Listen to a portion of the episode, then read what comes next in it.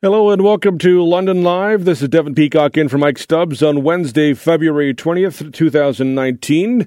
Mike's off this week. He will be back in this chair on Monday.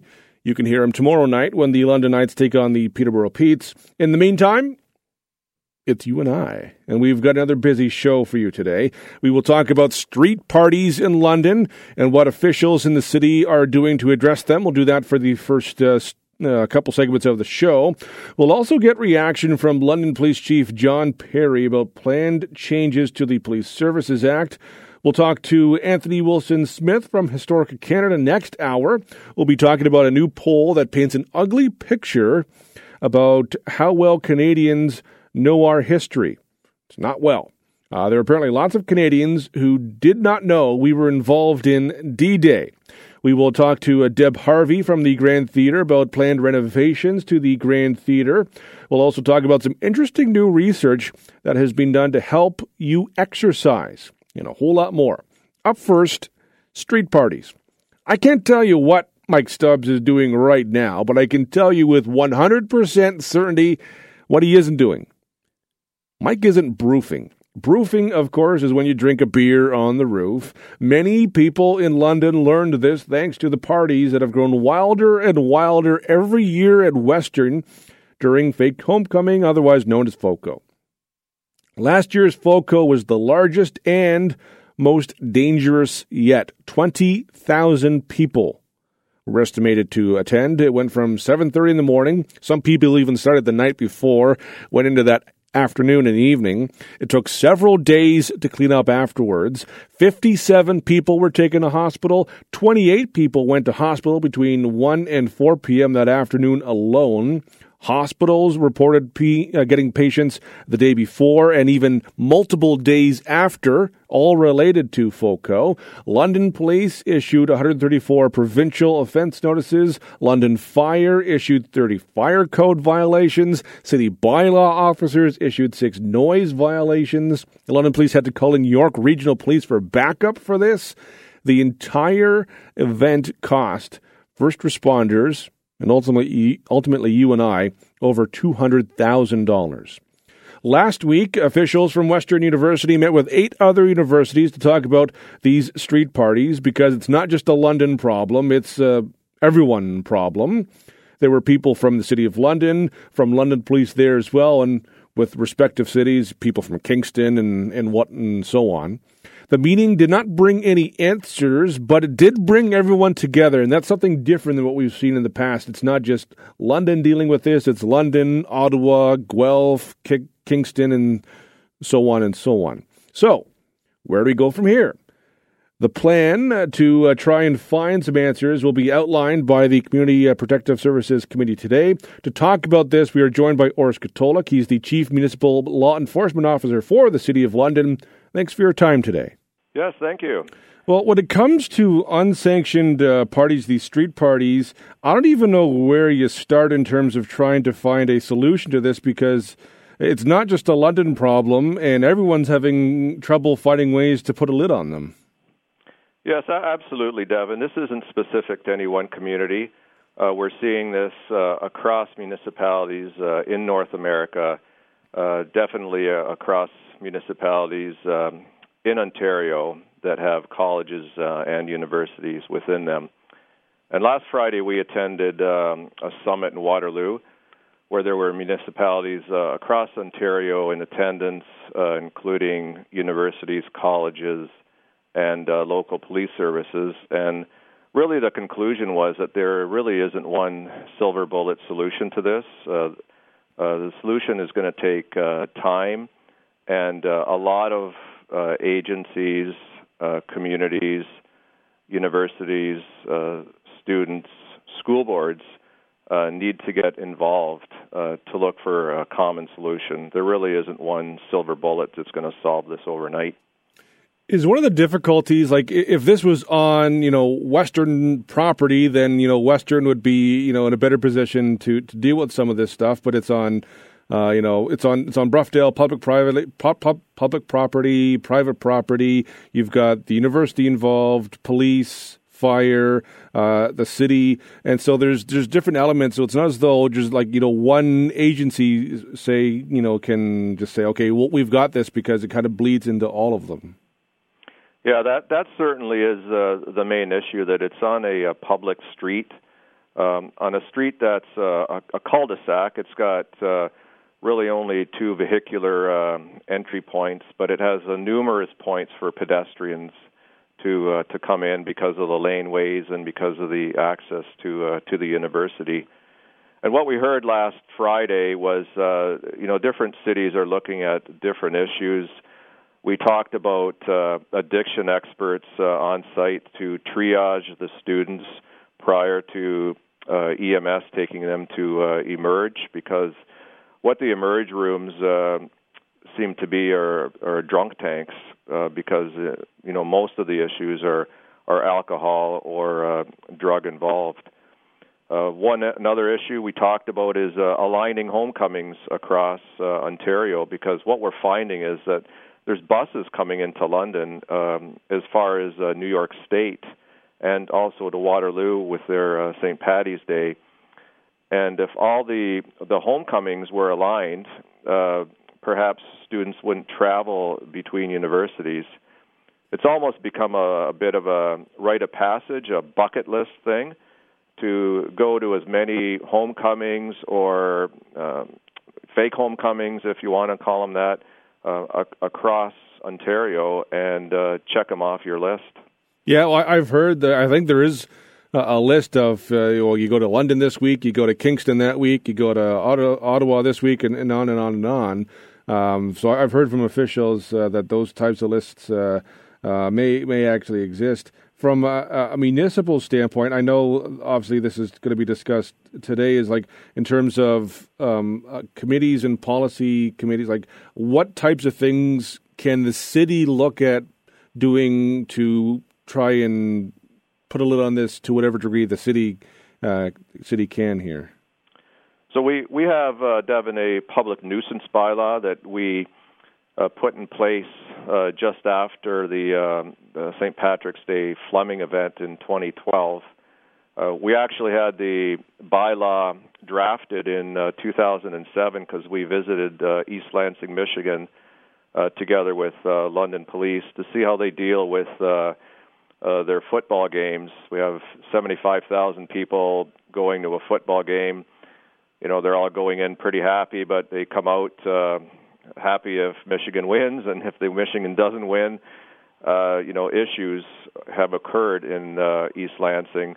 So we studied that, uh, but council of the day felt that it was uh, a little bit too much of a, a power to the municipality to have bylaw and police go in and, and break up parties because before they become uh, uh, unauthorized gatherings or, or riots. But now we do have that in place. Uh, there have been dozens of charges laid against mainly tenants who are hosting these parties. Uh, charges uh, can and have been laid uh, to those that have created uh, these events on Facebook and what we're looking at doing is some form of cost recovery because we do know that uh, this is expensive for the taxpayer, for police service, uh, EMS, uh, various city departments dealing with this. Is there anything that could be learned from Fanshawe and the Fleming Drive uh, riot, now, which kind of led to, as you mentioned, the, nuisance bylaw. We haven't seen too many issues around Fanshawe for quite a while. It's been more Western and the homecoming, and now this this fake homecoming stuff. Yeah, what what happened in Fanshawe in 2012 was uh, just prior to the nuisance bylaw. So uh, there have been some big house parties uh, in in that neighborhood since, and uh, the nuisance bylaw has been uh, enacted. Uh, the bylaw is citywide, so it's it's enacted, uh, you know, for any real house party that can get out of hand. But the the issue with uh, Broughdale is that there's just so many people on a very small street that the sheer volume of people at that location uh, creates a um, a hazard, a public safety hazard. And uh, I, I don't think I'd be over exaggerating in saying that because of the uh, drunken shenanigans of people diving off roofs and just the sheer volume of people that if this continues, uh, somebody will be tragically hurt or if not killed. Yeah, I'm I'm almost surprised it hasn't happened, and it's a sad thing to say, just because uh, when you have like twenty thousand people there, and based on some of these numbers from uh, other communities, you know, Kingston, you know, maybe twenty five thousand people. Other communities have had possibly even more than London's had. It's uh, in a tight space. It's very dangerous. Out of curiosity, for bylaw officers, when you lay, uh, you know tickets for this stuff. Do you do it during or after? Because if I were a bylaw officer, I wouldn't want to be wading into twenty thousand people who are drunk and uh, rambunctious and and who knows what they're doing. So we, we, we do both. We have the option of doing both. Um, a lot of it is just you know collecting the evidence, but uh, under an Ontario law, we have up to six months to lay uh, summons for um, the violation. Because yeah, I mean, I for the officers themselves, I mean, they've had for I know with emergency vehicles, they've had trouble getting if pe- when people have been hurt, they can't get the ambulance in because there's just too many people. It's just such a combustible and dangerous situation. Yeah, what what generally occurs is that you know there's a focus on um, you know enforcement uh, early on and kind of containing the crowd, but after the crowd gets uh, so large, uh, it, the, the shift is to public safety to ensure that nobody gets hurt, and the people that are hurt uh, because of uh, various uh, occurrences, that we get EMS to them. And uh, over the last couple of years, uh, it's all been by by hand. So EMS goes in with stretchers uh, and carries the people out. And anybody that uh, witnesses uh, people diving off roofs and get get hurt, like that image doesn't really leave uh, too quickly. It's uh, you have to ask yourself uh, why are people doing this? Why are they taking this risky behavior of diving off roofs to trying to break a table? And I think it's because uh, everybody's watching and leading them on. And if you're not watching, if you're not there, well, in five minutes, uh, you'll see it on social media. Uh, finally, uh, I don't want to put the cart before the horse because this process is, is kind of starting in terms of everyone coming together and looking to see what can be done, what possible changes could be made. But uh, assuming you know we're a little bit future in the in the future, it's in the spring or summer, and there are recommendations that you know various entities can do. How much flexibility does the municipality have? To possibly enact changes, assuming they're approved by council, in time for this September when this is going to come around again?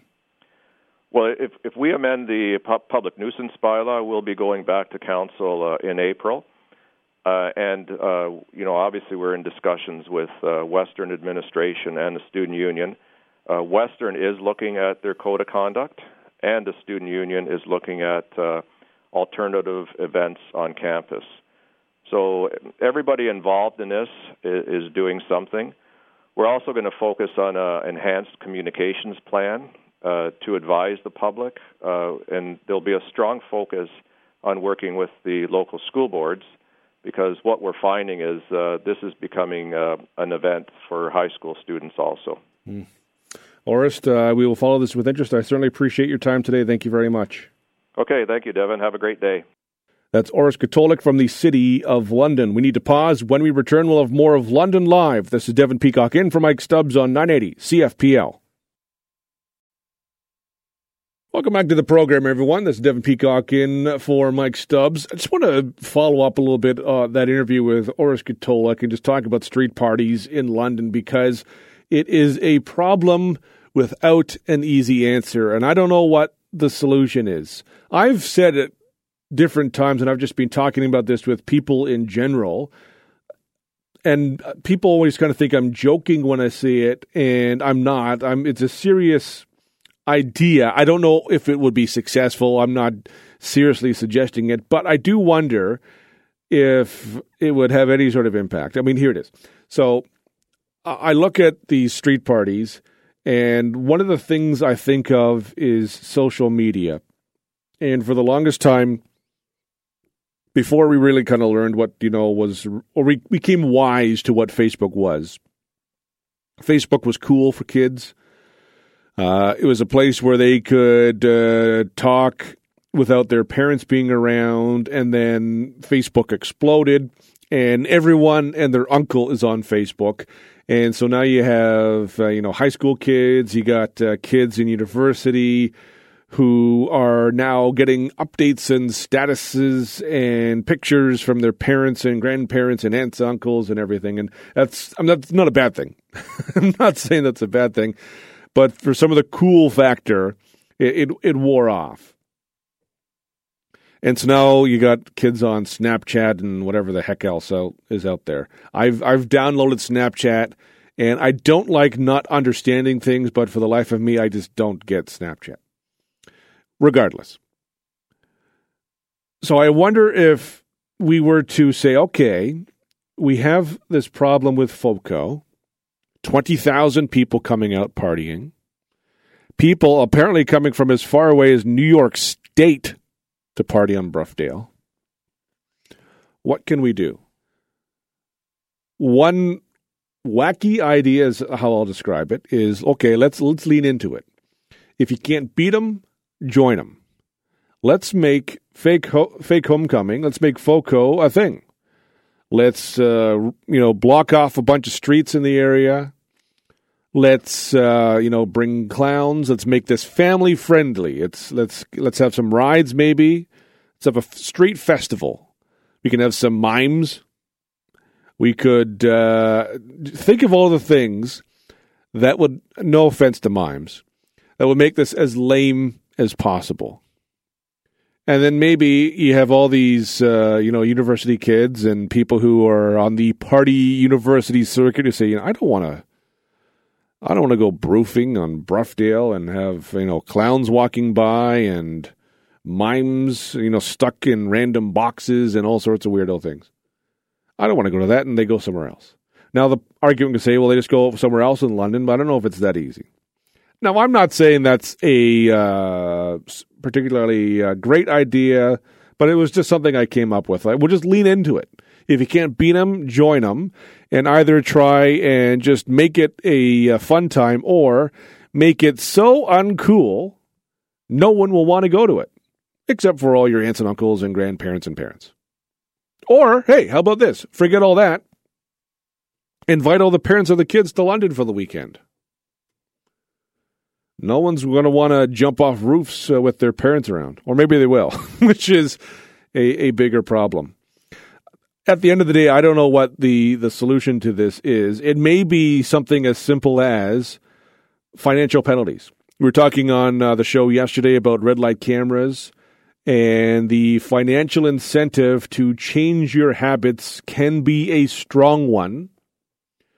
And so, if we were to find the uh, the homeowners who are renting out these houses and these rooms to kids, that are throwing these parties, that are clogging the streets so that emergency vehicles cannot get up and down them, where people are getting injured on them, where it is not hyperbole to say someone could die. Okay, well now you're getting you're going to get a fine of fifty thousand dollars. You're going to get a fine of hundred thousand dollars. Maybe then those landlords would treat the situation differently. Is there an individual fine we can give to the students? What, as another option, if we just did nothing, paid no attention? You can't because if people are getting injured, it's you just can't ignore it. But I would just wonder, like, if we just paid them no mind whatsoever, we didn't pay any attention, does that change anything? Because at the end of the day, it is a dangerous situation. I wouldn't want to be a bylaw officer and having to uh, wade into that crowd. I wouldn't want to be a police officer and be in that sort of a situation. I wouldn't want to be a fire prevention officer and looking at fire code uh, violations. I wouldn't want to be one of the students there. It's just so dangerous. Jumping off roofs with dozens and dozens and dozens of people getting injured. There's got to be a solution there somewhere. What the exact solution is, I do not know.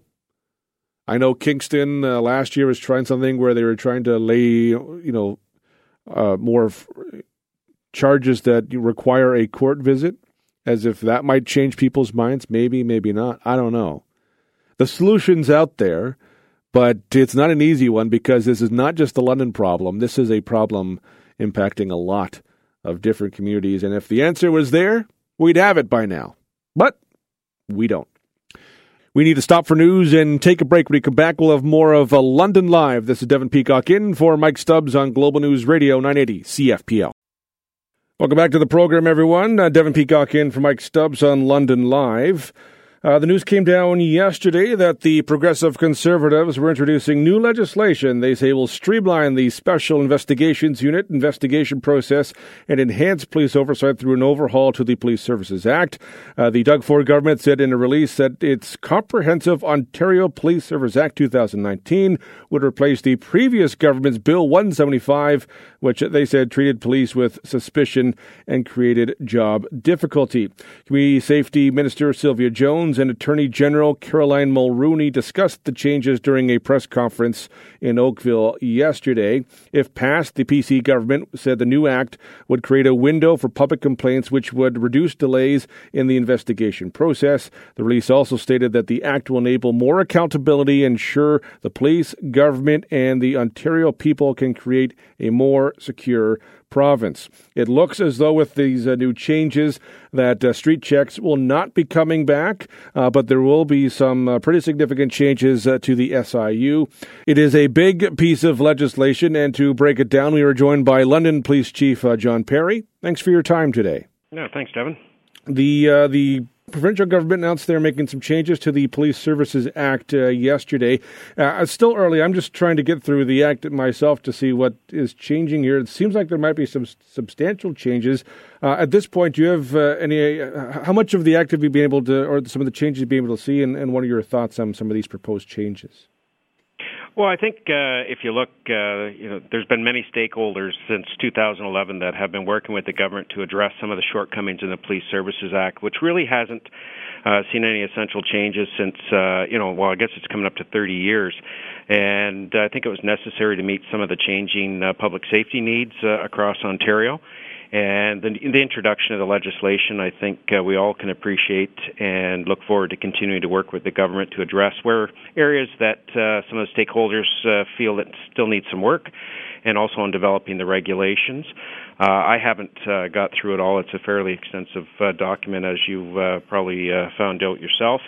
Uh, a couple things that come to mind that uh, I think even the minister spoke about was uh, some of the ov- uh, the oversight uh, Special Investigations Unit, the public complaints, uh, the community safety well-being plans, including the chiefs uh, on that, I thought was important, and addressing some of the uh, the previous legislation that talked about outsourcing uh, certain uh, things that police services do. So, but closer look and over the next couple of weeks, and uh, have a better indication where we're at.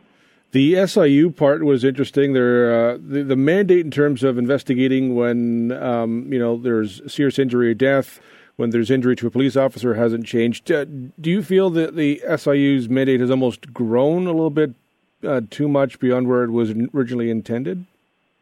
Yeah, I think uh, there's a lot of uh, people um, that looked at the SIU and the mandate, and I think you're you're bang on with. It was created. Its focus and mandate was to address criminal offenses, uh, and over time that has expanded. Uh, you look at the delay in some of the investigations and the efficiency of that. It wasn't really doing uh, much good for anyone, including victims, the community, or or police officers. And uh, you know, refocusing their mandate and uh, the parameters around that, I think, uh, will uh, will improve some of those outcomes. One thing, you know, it's certainly not my expertise in any way, is, uh, you know, the, the, length of investigations. Uh, under this new uh, proposed changes, they would have, the SIU would have to wrap up their investigation with 120 days, which is quite a long time. Uh, that should be, I would imagine, enough time for most cases. Maybe there's some special cases where it's not, or or is 120 days enough time for investigation?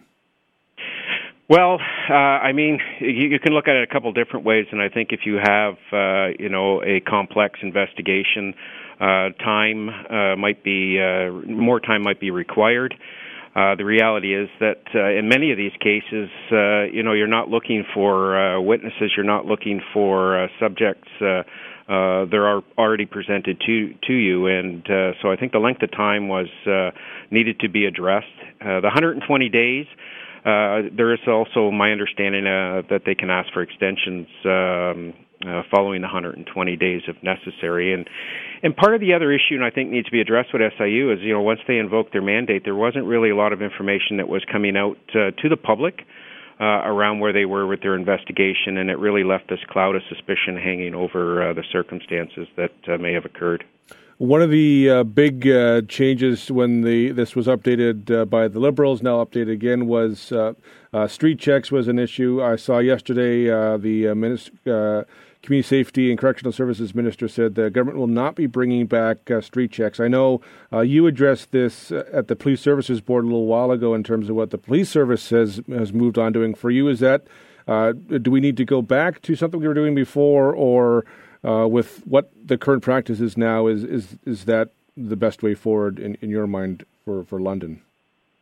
Well, Justice Tulloch just completed his review uh, of the uh, that legislation that was introduced uh, by the previous government. Uh, he has made some recommendations, uh, and he's talked about uh, where we are with the state of street checks or, or carding. And I think that we all need time to absorb what he has found in that.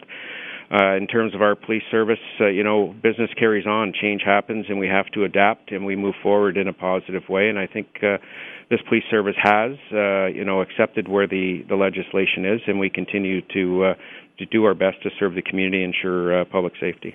For processes like this, is this something where uh, like the Ontario chiefs of police might provide, uh, you know, some uh, insight into what uh, they might want, or another police association in the province, or what's that process like from the government to some of the varying uh, uh, police associations we have in the province?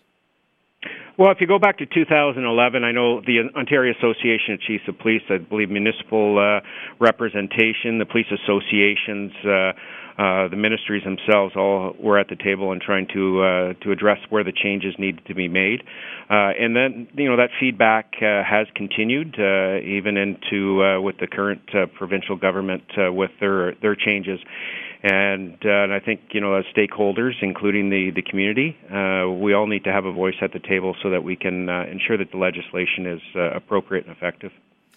Any concerns about privatization or police services um, maybe not having as much control, or, or just what what's happening in that area? It's it's somewhat unknown for the general public in terms of what what's kind of going on in that realm. Yeah, the previous government with the legislation they proposed really opened the doors for privatization of policing, and and I can't say that I was in favor of uh, much what was there. Uh, you know, this government, uh, with their changes uh, to legislation, uh, strictly uh, or restricted some of the outsourcing, uh, so private entities can't get involved in law enforcement, emergency response, or maintaining public peace. So those activities that require a power of a police officer, and I think there's good reason for that. Uh, you know, when we talk about oversight and uh, opening the door to some of that privatization, uh, it uh, uh, I think you lose that oversight ability. And uh, you know, if uh, with our our model here in the city, uh, with the London Police Service, when we talk about you know even canine services, uh, yes, we have officers that are trained. Uh, to work with uh, their canine partner, but they also respond to other needs in the community, and, and taking away that uh, uh, that piece just adds uh, some other uh, issues that uh, needed to be addressed. So I think limiting it, limiting it, and restricting it was the right way to go. Chief Perry, I certainly appreciate your time today. Thank you very much. Thank you. That's London Police Chief John Perry. We need to pause. When we come back, we'll have more of London Live. This is Devin Peacock in for Mike Stubbs on Global News Radio 980 CFPL. Welcome back to the program, everyone. This is Devin Peacock in for Mike Stubbs. On yesterday's show, we talked to Ward 7 Councillor Josh Morgan. He is the chair of the Corporate Services Committee. Uh, we talked about the funding request from the Grand Theatre. They have an $8 million uh, planned renovation that mm, they would like to get $2 million from the city uh, to help with. They will then, if they are successful in that, try to tap into $4 million from the federal government and try to cover the rest with private donations.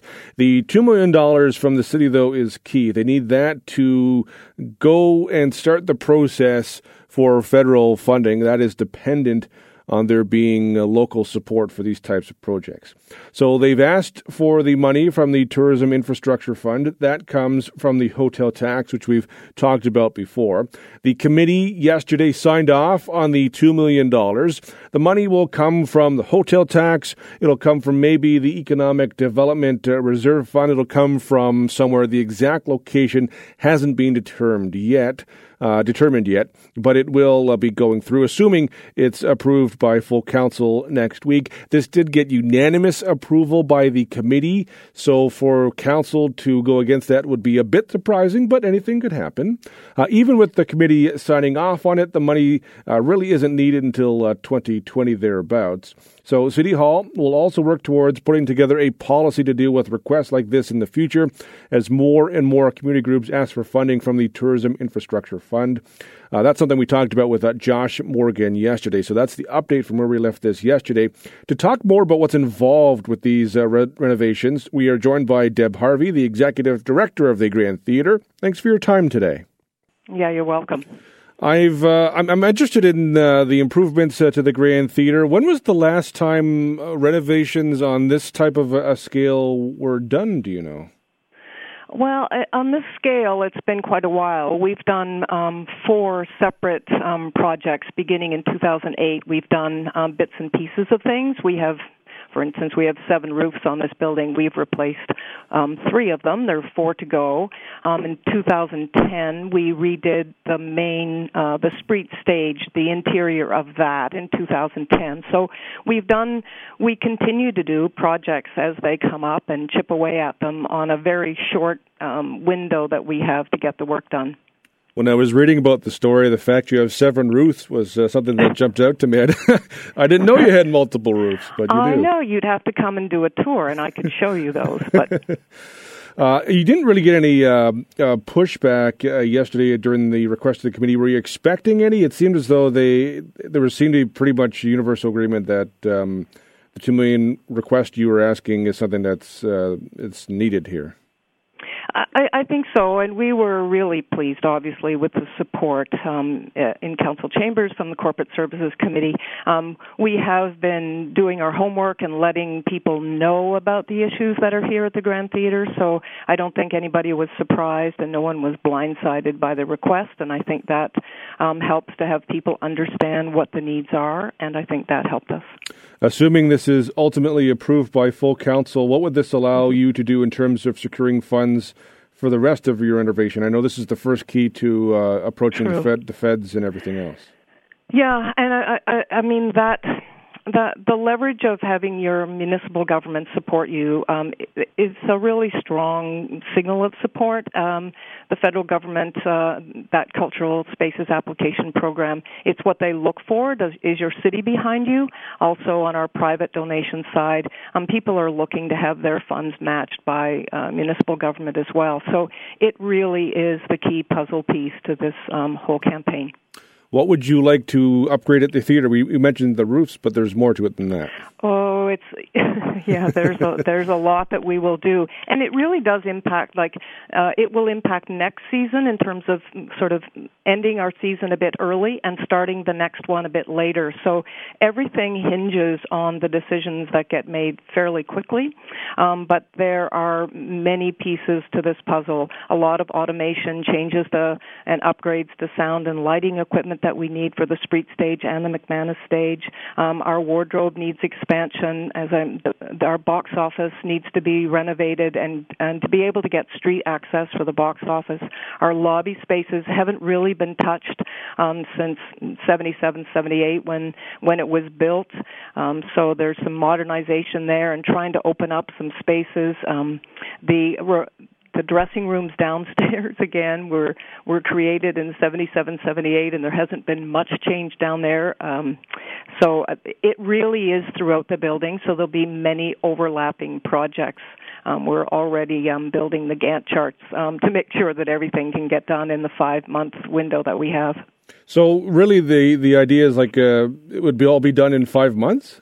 Uh, assuming... Um, pretty much. Um, uh, if if some of the funding comes forward, we'll try to do a bit of um, specialized equipment install this summer to alleviate some of that, some of getting it done. But again, that's when we're dark. Um, that's when we don't have shows on the stage. So um, we will be doing that work primarily, and the majority of it between May of 2020 um, and October 2020.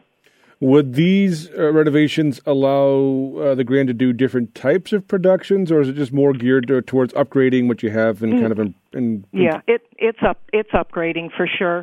Um, we're not really changing um, the the spaces themselves, the Spriet stage or the McManus stage. Not really. The the McManus will get probably the biggest um, sort of facelift, if you will, um, turning it a little bit more into a lab space and allowing it for it to be used for theater as well as some business meetings and so on. Um, so just to have it be a multi-purpose space. Would you be able to do have a longer season after this, or is that that does, doesn't really change? it doesn't really impact us. We're we're what's called a winter house, and it's we're really perfectly located among a lot of fantastic summer theater here, um, as well as um, Shaw, Stratford, um, Drayton, um, Port Stanley. There's lots of summer theater that happens, so I think it's really key that we stick to our lane and, and do our winter house um, subscription series. Uh, still, this is, uh, I know you're mentioning hopefully maybe some this summer, but really a lot of this is more uh, still a, a, couple months away, assuming everything kind of goes according to plan? Correct. That's right. Um, so if everything moves through our council, then we will be in touch with um, the federal government. Our application is already in there. We're already having discussions with them. So uh, we'll we'll next uh, approach them and also our private donors to make sure that everybody is the, the funding is matched. We will uh, follow this with interest, Deb. I certainly appreciate your time today. Thank you very much. Right, and come on over. I'll show you all those roofs. Okay? I will. I will. Thank you. Thanks, Devon. Bye bye. That's Deb Harvey, Executive Director of the Grand Theatre. We need to pause. When we come back, we'll have more of London Live. This is Devon Peacock in for Mike Stubbs on Global News Radio 980 CFPL. We just have enough time to set up the second hour of the program. Lots more to get to. We'll be talking about a poll that suggests Canadians do not know their history when it comes to World War II. This is not a good survey. This is not a good result for Canadians. I think you'll be interested in the results, but again, I'm going to brace you right now. Uh, the results were not good. There were some Canadians out there who did not know we were involved in D Day. We will talk to uh, Gerry Macartney from the London Chamber of Commerce. We'll talk about uh, push ups, new research on the benefits to push ups you may not have been aware of. That and more coming up in the second hour of the program. This is Devon Peacock in for Mike Stubbs on Global News Radio 980 CFPL.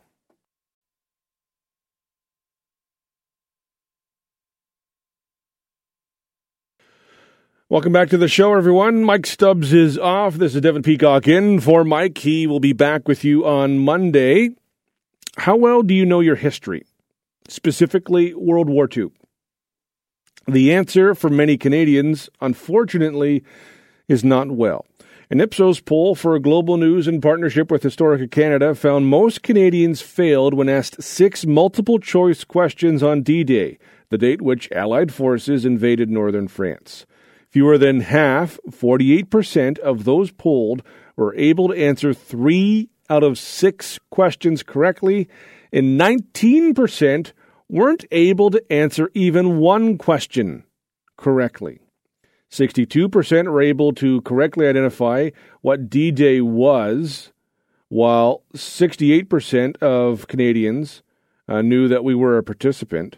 Yet only 58% pegged Adolf Hitler and Germany as the country the Allies were fighting. So let's go back for that for just a moment here. Fewer than half were able to get these answers correct. But when it came to simply knowing what D Day was, 62% answered correctly. And when it came to knowing that Canada was involved, 68%. So you're looking at 32% of Canadians who did not know Canadians were involved in D Day you were looking at 38% of Canadians who didn't even know what D Day was. You were looking at a majority of Canadians who did not know we were fighting Germany. What is going on? Uh, to talk about this, we are joined by Anthony Wilson Smith, the president of Historica Canada. Thanks for your time today. My pleasure. Well, I was interested and a little disappointed Canadians weren't uh, able to do a little bit better on this test. Uh, what were what was your reaction to the results? Yeah, I got to say that uh, in general, I'm very, you know, we're usually very pleased at the nature of what Canadian or enthusiasm for knowing things, but on this, there's just not a lot of knowledge, and it's pretty basic stuff. Some of it. Well, yeah, I mean, I can, I can give people a little bit of leeway for stuff like you know how many total Canadian troops were landing yeah. on D-Day. That I, I get. Uh, but not knowing we were involved at all was a like 68 people got it 68% got it right but still 32% getting it wrong is a little uh, not good. Well, 32% didn't get it right, and also 58% of people didn't know who we were fighting. I mean, some people thought we were fighting France rather than landing there to free them. Some people actually even thought we were fighting England, for heaven's sake. And you know, quite a few people had no idea that the U.S. or uh, or Great Britain were involved, who were, of course, the two largest forces in terms of overall numbers. It's weird because it doesn't jive with just my anecdotal kind of experiences with uh, D Day and the stories we hear from people, not in the media per se, but just in general, and we see around it. It's, it seems odd that people uh, just don't know some of the most basic stuff. No, and you know it runs against the you know the very positive reaction we get. We pull, we, you know, we pull in advance, and you know we've talked about this before. We pull in advance before every Remembrance Day, and there's always high enthusiasm and great regard for respecting our veterans and our current serving troops. And seem, you know, I had always presumed that included general awareness of uh, of the battles they've been in, but uh, that's now called into question. So, you know, there's some work to do very clearly. You've been at Historica Canada for a while. There've been a number of these polls done by you and others. The results vary, but generally they're positive. Is this something we should be concerned about, or how do we how should we view this? I think there's a couple of factors here. You know, the first is so for a guy like me, and I'm on the north side of 50 in terms of age. You know, when I grew up in the uh, you know in the 70s and 80s, for example, veterans of World War II were still very much in the mainstream. You know, they were bank executives, the manager around the corner, maybe a neighbor. I actually remember a couple of hockey coaches of mine who were you know were veterans. Yeah, in other words, they were you know they were still at prime working years. Today, of course, you know those veterans who survive are shrinking quickly in number and are well into their 90s on average about 95 or more, and not as much part of the mainstream. So, pe- younger people aren't hearing about it, and that's perhaps why their level is lower. And the other thing is, we're not teaching this stuff well, or sometimes at all in schools. You know, we tend to be more focused on local, provincial history because it's it, things are provincially taught, and and that's a problem in issues like this. I wonder, you know, we should be teaching it in school and in every school.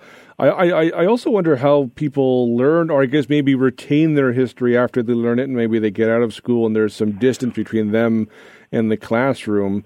I think a lot of people learn from pop culture, and in that sense, we're very Americanized. So, from that sense, you could almost see why we may not think we were involved in D Day because it's American stories we see in the movies and TV. It's not Canadian stories. Yeah, I know, and I was thinking of that too because uh, you know there's no question Saving Private Ryan uh, back, you know, about 20 years ago is a, a great movie for teaching about it, but there's not a lot of non-U.S. But the thing is that even then, you know, people who saw that movie don't seem to have realized it was about the same event we were in. So I'm not too fussed about not getting years or dates right. It's more an awareness of something, you know, to know to not know that we were part of the greatest single, you know, the largest single invasion in history, the beginning of the end of the biggest war of all time you know, is really something. Because the other thing is, you know, the impact is still felt today. I mean, we live the life we do in the world that we do in very positive ways because of what these soldiers did on D-Day 75 years ago. Who, who, who is it? You know, incumbent on to do a better job of. Uh, being more aware of this. I mean, obviously, every Canadian uh, should be uh, interested in this, but every Canadian doesn't appear to uh, to have some of this knowledge. Well, you know, I mean, I think individual provinces, because they run education, and territories have to say, are we actually teaching all the major points in our country's history, not just our provinces, and have a look at that. And that's always been an issue for us. I think parents have to do it too, and say, you know, let's make sure that we know what you know our grandparents or others or people down the block or other people did. And also, frankly, for national organizations like ours, we're out there pitching every day. Well, we got to keep pitching harder. And we do, by the way, have uh, you know, we do our heritage minutes, of course, and we do have a heritage minute uh, tied to this anniversary on D-Day that we'll be releasing about Canadian heroism in late May. So we're certainly hoping that'll make an impact.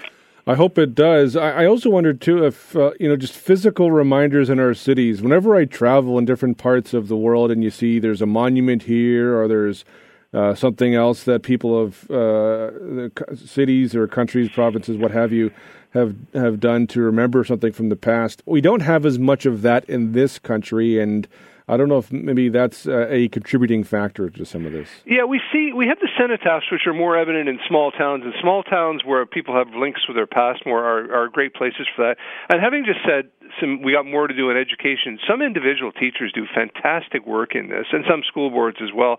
For example, they will assign students to go to the local cenotaph, take a name from the list of those who died there, and go back through phone books and see what they can do to recreate the life of that person. I think it's hard to understand, you know, that some of the 75 years ago, that you know, you need an understanding that these people, these young men mostly, who went overseas and fought and often died that they were people, you know, really just like us. You can see their photographs. You can walk past the house just down the street from you where they lived. You know, perhaps they went to the school you went to or a church or something else.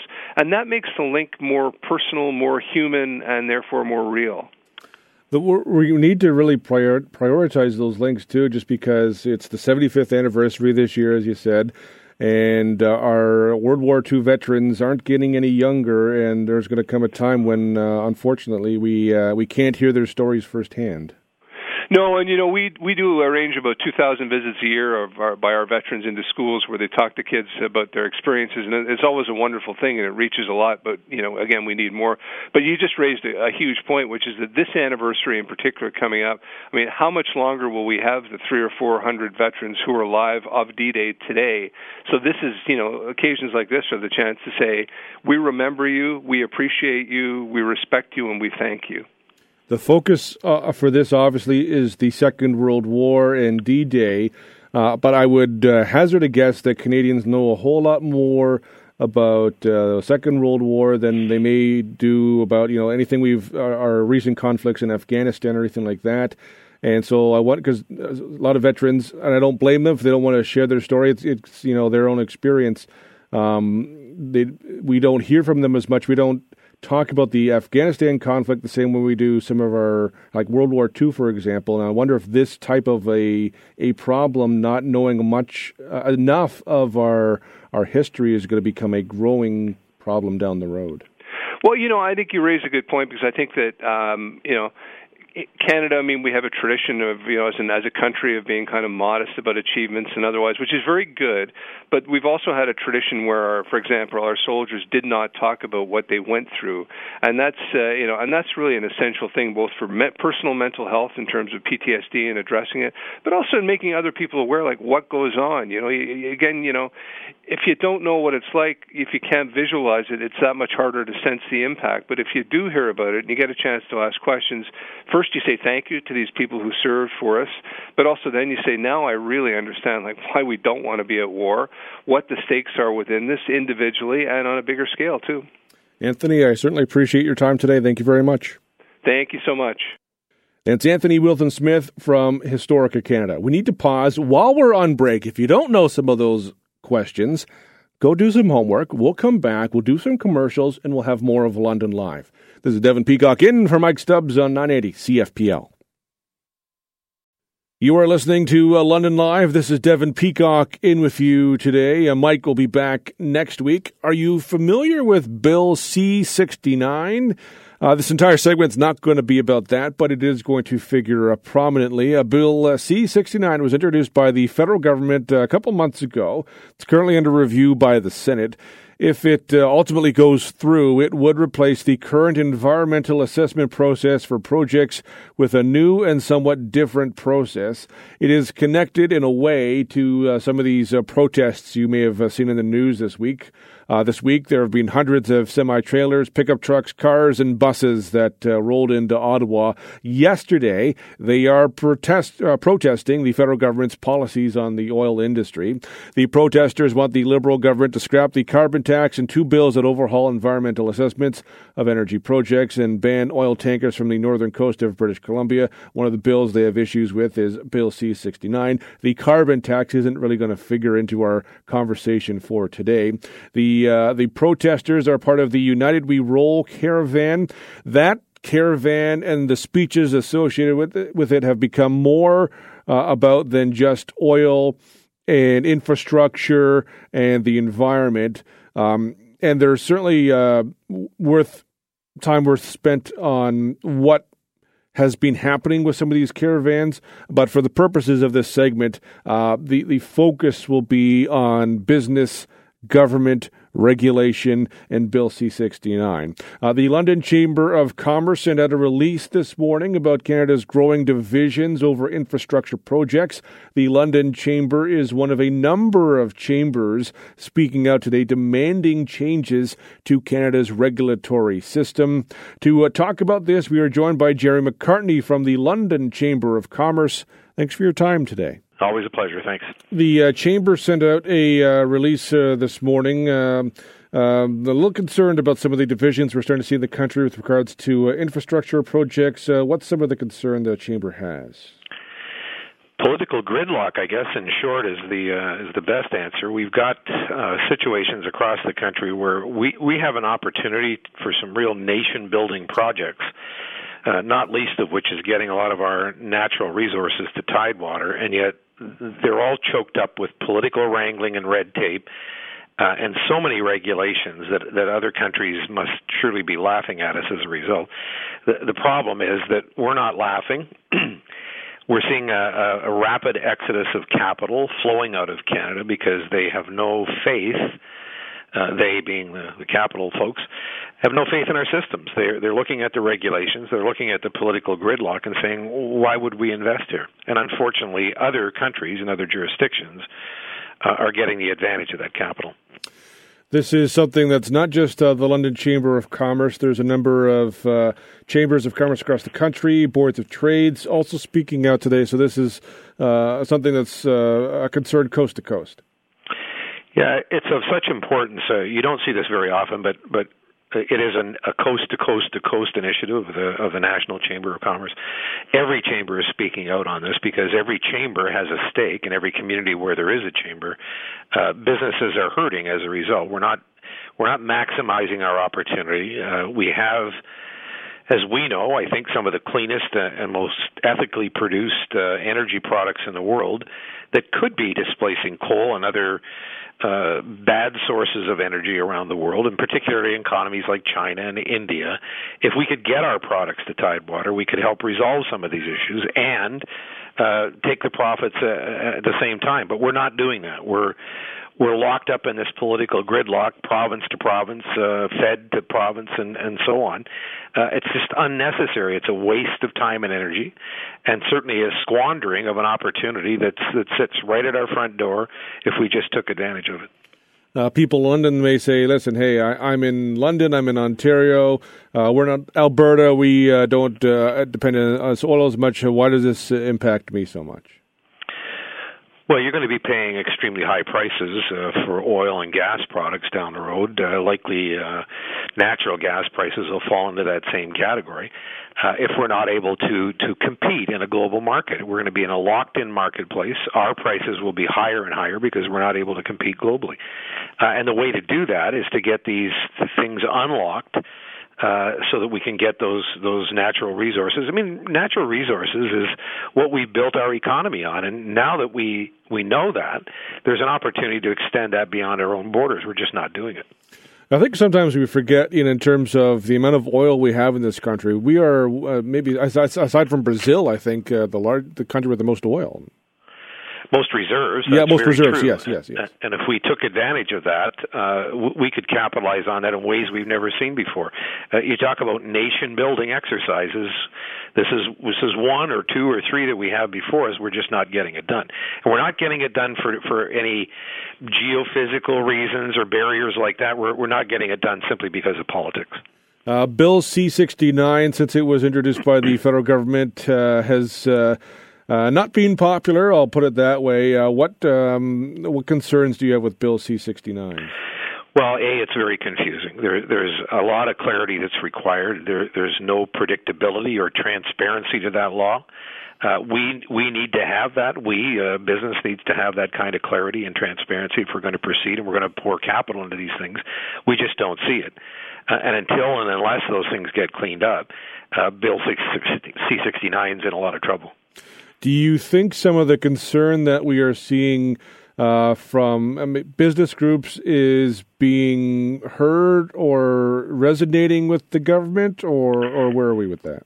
Well, I think we're seeing small pockets of noise and resistance around the country. The problem with small pockets is that they, they don't turn the volume up to the extent that the government pays attention.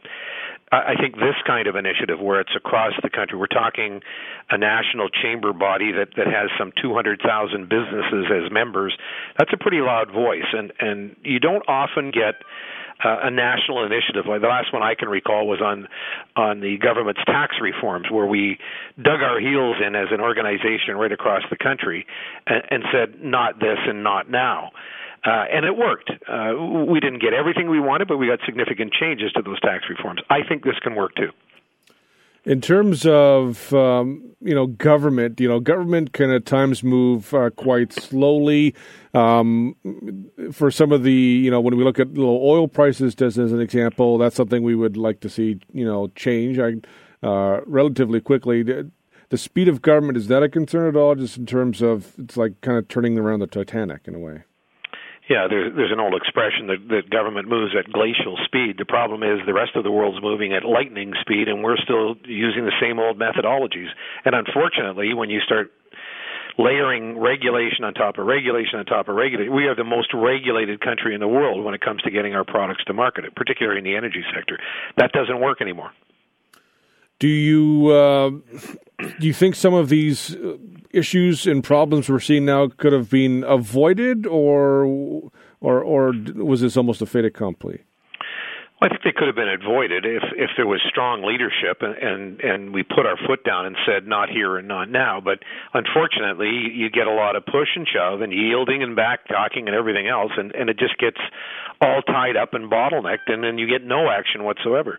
Uh, somebody has to lead our way out of this, and and it needs to be now. So we're we're hoping that politicians uh, of all stripes uh, and at all levels of government listen to this concern and act on it. We need to act now. What um, what benefit possibly could we have from this being an election year? I mean, one good thing about elections is uh, gov- uh, politicians are in a position, at least federally anyway, uh, to uh, gain our support. And uh, being an election year could lead to maybe some changes for Bill C sixty nine or any other issues that we're, we're having here. Yeah, I hope you're right, Devin. The the unfortunate part is we we are all too accustomed to hearing promises. For instance, the fall economic update promised a lot of things too in regard to regulatory changes, but we haven't seen any of them yet. Well, that's fall. This is now almost spring. The election is coming up in the fall. Uh, I'm I'm not optimistic. I think we need considerable changes uh, to make that happen. And if it takes an election to do that, so be it. But uh, I, I'm not entirely convinced that'll happen. Jerry, I certainly appreciate your time today. Thank you very much. Always a pleasure. Thanks, Devin. That's Gerry Macartney from the London Chamber of Commerce. Election years uh, are interesting years for uh, a lot of reasons, but one reason uh, they are especially interesting is uh, what politicians will say and do uh, to, for your vote. So if you're ever going to uh, make your case to the government, this is the year, federally anyway, as we look at a federal election. Uh, we need to pause. When we come back, we'll have more of London Live. This is Devin Peacock in for Mike Stubbs on 980 CFPL. You're listening to London Live. This is Devin Peacock in for Mike Stubbs. Uh, a study came out last week that I uh, thought was pretty interesting. It caught my attention, especially given where we are here in London with, you know, a blend of a rural and urban and different listing areas. So I think this is something everyone should be uh, paying attention to. Uh, there was a study that came out suggests that people living in rural communities in Ontario could be at a higher risk of having a stroke than their counterparts in urban centres. The report suggests that residents of communities with a population under 10,000 people were more likely to have a stroke than city dwellers, also found that those strokes were more likely to be fatal. The study looked at data gathered between 2008 and 2012 from 6 million Ontario residents. Lead author Dr. Moira Kapral says the research found that rural residents were less likely to be screened for a variety of risk factors. It also found that urban residents were at least 10% more likely to be screened for conditions such as diabetes or high cholesterol. To talk about this, we're joined by Dr. Kapral. Thanks for your time today. Oh, happy to be here. Well, I thought it was an interesting study. What made you want to look into this?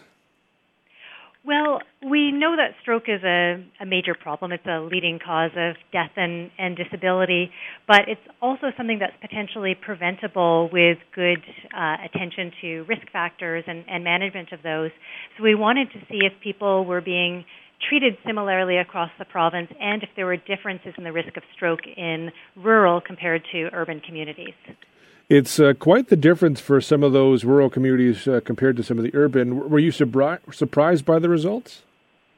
Yeah, so we found that the if you lived in a rural community, which we defined as less than 10,000 people, the risk of stroke was increased and the risk of death was increased. So um, we, we were we were surprised that we saw that extent of a difference.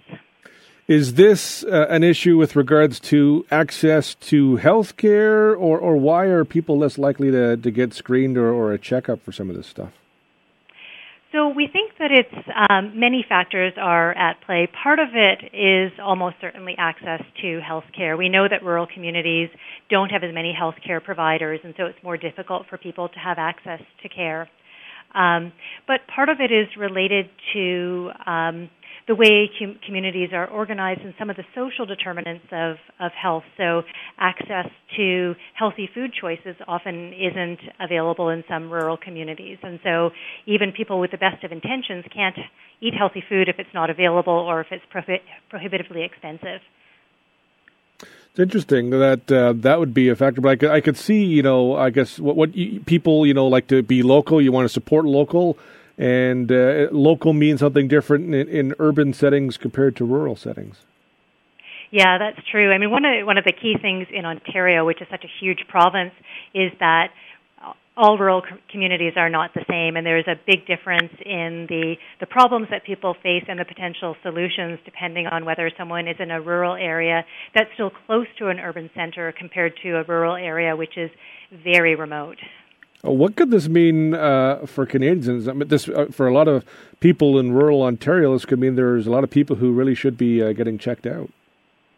Yeah, so I think it means a, a few things. I think um, uh, individuals should do their best to have a a healthy lifestyle. So don't smoke, exercise as much as you can, eat a healthy diet to the best of your ability. But people can't do that on their own. Um, I think we also need to look at ways of improving access to health care in rural areas, and so uh, methods to recruit and retain healthcare providers, maybe interventions like telemedicine, where people can have their diagnosis and screening done through a remote video conference. But even that's not enough. I think we also have to have a more global society look at the determinants of health in rural communities and, and look at ways to increase healthy food options, increase employment and opportunities, and all of those other things that, that contribute to health. So I think policymakers, as well as healthcare providers, as well as individuals, all have a role to play. Yeah, we, we often talk uh, about you know healthcare, and maybe we need to have uh, you know a general discussion about what we want our healthcare to do in the 21st century. But even breaking it down, urban compared to rural is something that we don't hear about. But uh, based on this, uh, something we probably should be talking about. Yeah, I think so. I, mean, I think rural communities really do face some unique challenges when it comes to health and healthcare. The uh, th- there's also a breakdown in terms of stroke, uh, diabetes, cholesterol. Are there some uh, things that people will get checked out, regardless, I guess, for rural, r- urban versus rural, uh, as opposed to others, like people maybe uh, getting not as checked out for something like cholesterol, maybe even in some rural communities, if they uh, are able to get screened, it may be more likely for stroke, even though the numbers are slightly different. But there's there's different gaps in terms of urban to rural for these uh, different uh, health uh, conditions. Yeah, that's right. So what we found is first we look at looked at people who had never had a stroke to see what sort of care they were getting, and that was the group where we found that in rural areas people were less likely to be tested for risk factors like diabetes and high cholesterol, and if they had diabetes, they were less likely to be treated to target in rural areas. So we did see a, a gap in care. However, we then looked at people who had already had a stroke to see what their care was like in rural areas. And in that group, we actually found that the frequency of risk factors, the testing for these, and the treatment was all very similar in rural and urban areas. So that's sort of a, a good news story. And um, it suggests that once you've had a stroke and you get looped into the system, that, that it is possible to provide good secondary prevention care. And we think that might be partly due to the fact that Ontario has a really well organized system of regional stroke care delivery. It's called the Ontario Stroke System, and it was set up and designed to help provide equitable stroke care across the entire province.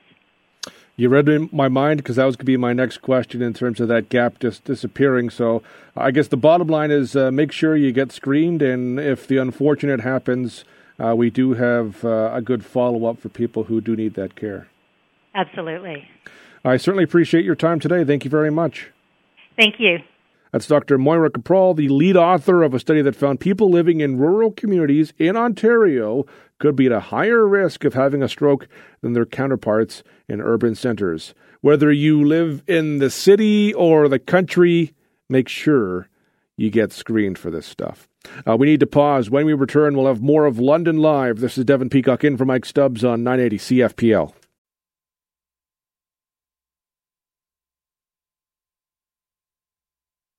This is London Live and Devin Peacock in for Mike Stubbs. I've recently gotten uh, more serious about uh, working out, exercising, and so I was intrigued when I saw some new research that looked at the benefits of push ups. Now, push ups are quite common they're not exactly new. We all know how to do them, even if we may not like doing them. But some research has found that some simple modifications to push ups can be used to make them far more effective in targeting different muscle groups. It's not a huge surprise, but there are added benefits to all those push ups you've been doing, and you may not be aware of it. Researchers studied various push up positions hands above the head or lower than the head, hands rotated towards the body or away from the body, and on flat palms or on knuckles. And they found that certain combinations of those moves can be stacked on each other and result in greater muscle activation. Clark Dickerson is a kinesiology professor at the University of Waterloo. He and his team uh, did this research. He joins us now to talk about it. Thanks for your time today. Oh, thank you. Well, what made you want to uh, look into this uh, to come to some of these conclusions? Sure. So, I my student Andrew um, was uh, looking to become a physiotherapist after after his um, training at, at Waterloo, and uh, is was involved in martial arts and heavily interested in um, exercises um, that could help improve performance in that and also um, target different muscle groups. So, was it that the the push up was something you wanted to focus on going in, or as you're looking at this, it just kind of became that's maybe the natural area to look for some of this? Sure. So, um, we are a shoulder focused research group and it's one of the most common exercises for target targeting shoulder and chest region muscles. So, it, and there has been a some research on adapting it for different goals, training and rehabilitation goals. So our our purpose in selecting it was that we knew that it was highly adaptable. It was accessible to many people. Um, most most people know what a push-up is or how to do a push-up, and um, the, the flexibility to adapt it to achieve different goals is why we selected it.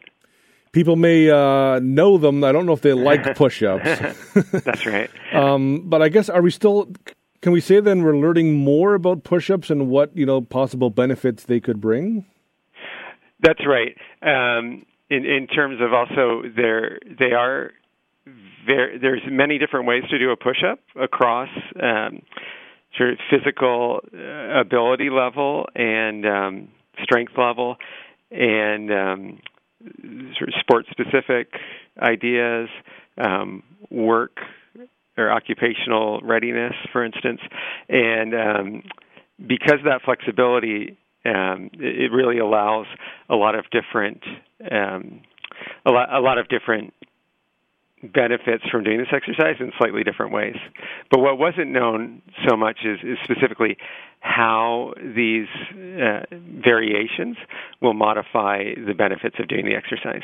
Well, it's interesting because there are uh, so, certainly many different variations of doing a push-up, and you know, one example I was I was looking at was like, if you do them uh, on your knuckles. You, know, you typically you would think uh, you just like, oh, that's someone who's trying to prove how tough they are. But no, right. there's a, there's an actual benefit that can help your triceps if you do it in that in that manner. That's right. So it, it sort of forces your arm into a different rotation, and then that um, switches the demand to a different muscle group.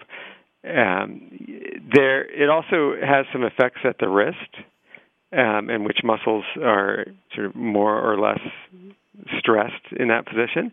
Um, which, depending on one of the main reasons was to look at if someone did have compromised um, was compromised by an injury or limitation, if there were still exercises that or still push-up variations that would be effective. Um, and in that sense, offloading certain muscle groups would be helpful. It's particularly true for rehabilitation as well when um, someone's had a specific injury and they want to avoid um, overloading particular muscles. I just think it's you know it's maybe an anecdotal that we, we seem to know more about our bodies and the way we can do more in the gym to rehabilitate ourselves or just uh, get general strength uh, uh, in general. But uh, it's it's somewhat anecdotal. But I feel like we today we know more and we're just uh, better adept at doing some of this kind of stuff than maybe 20, 30 years ago. Right. So I, th- I think there is a lot of uh, sort of gym wisdom, I guess I would call it, where um, a lot of these exercises are known um, to, or you get a feeling in an area from doing them. But um, what we didn't necessarily have is um, the data to support why these exercises were working or, or, or what they were modifying specifically. Um, and now we have that complement from studies like this.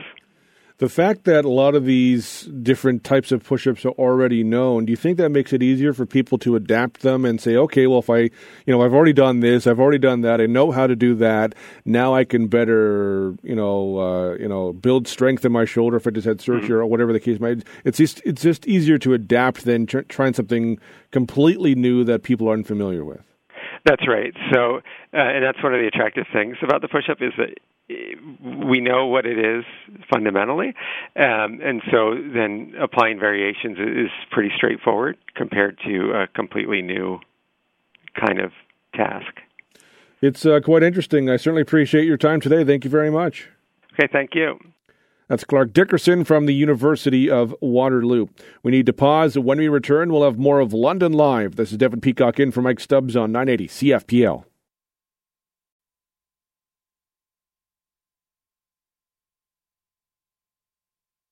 My thanks to Orest Katolyk, to John Perry, to Deb Harvey, Anthony Wilson Smith, Gerry Macartney, Dr. Moira Kapral, and Clark Dickerson for coming on today's show. Thanks to Matt McCannis for his work on the program. Today's audio gem comes from a news broadcast in the U.S. A reporter used some unusual phrasing for a sentence and immediately regretted it. Have a great day. I'll be back with you in 22 hours. A little bit of pleasure every single time you eat. So you heard it. Tara Coleman, clinical nutritionist. Pleasure yourself with that food. that came mm. out wrong.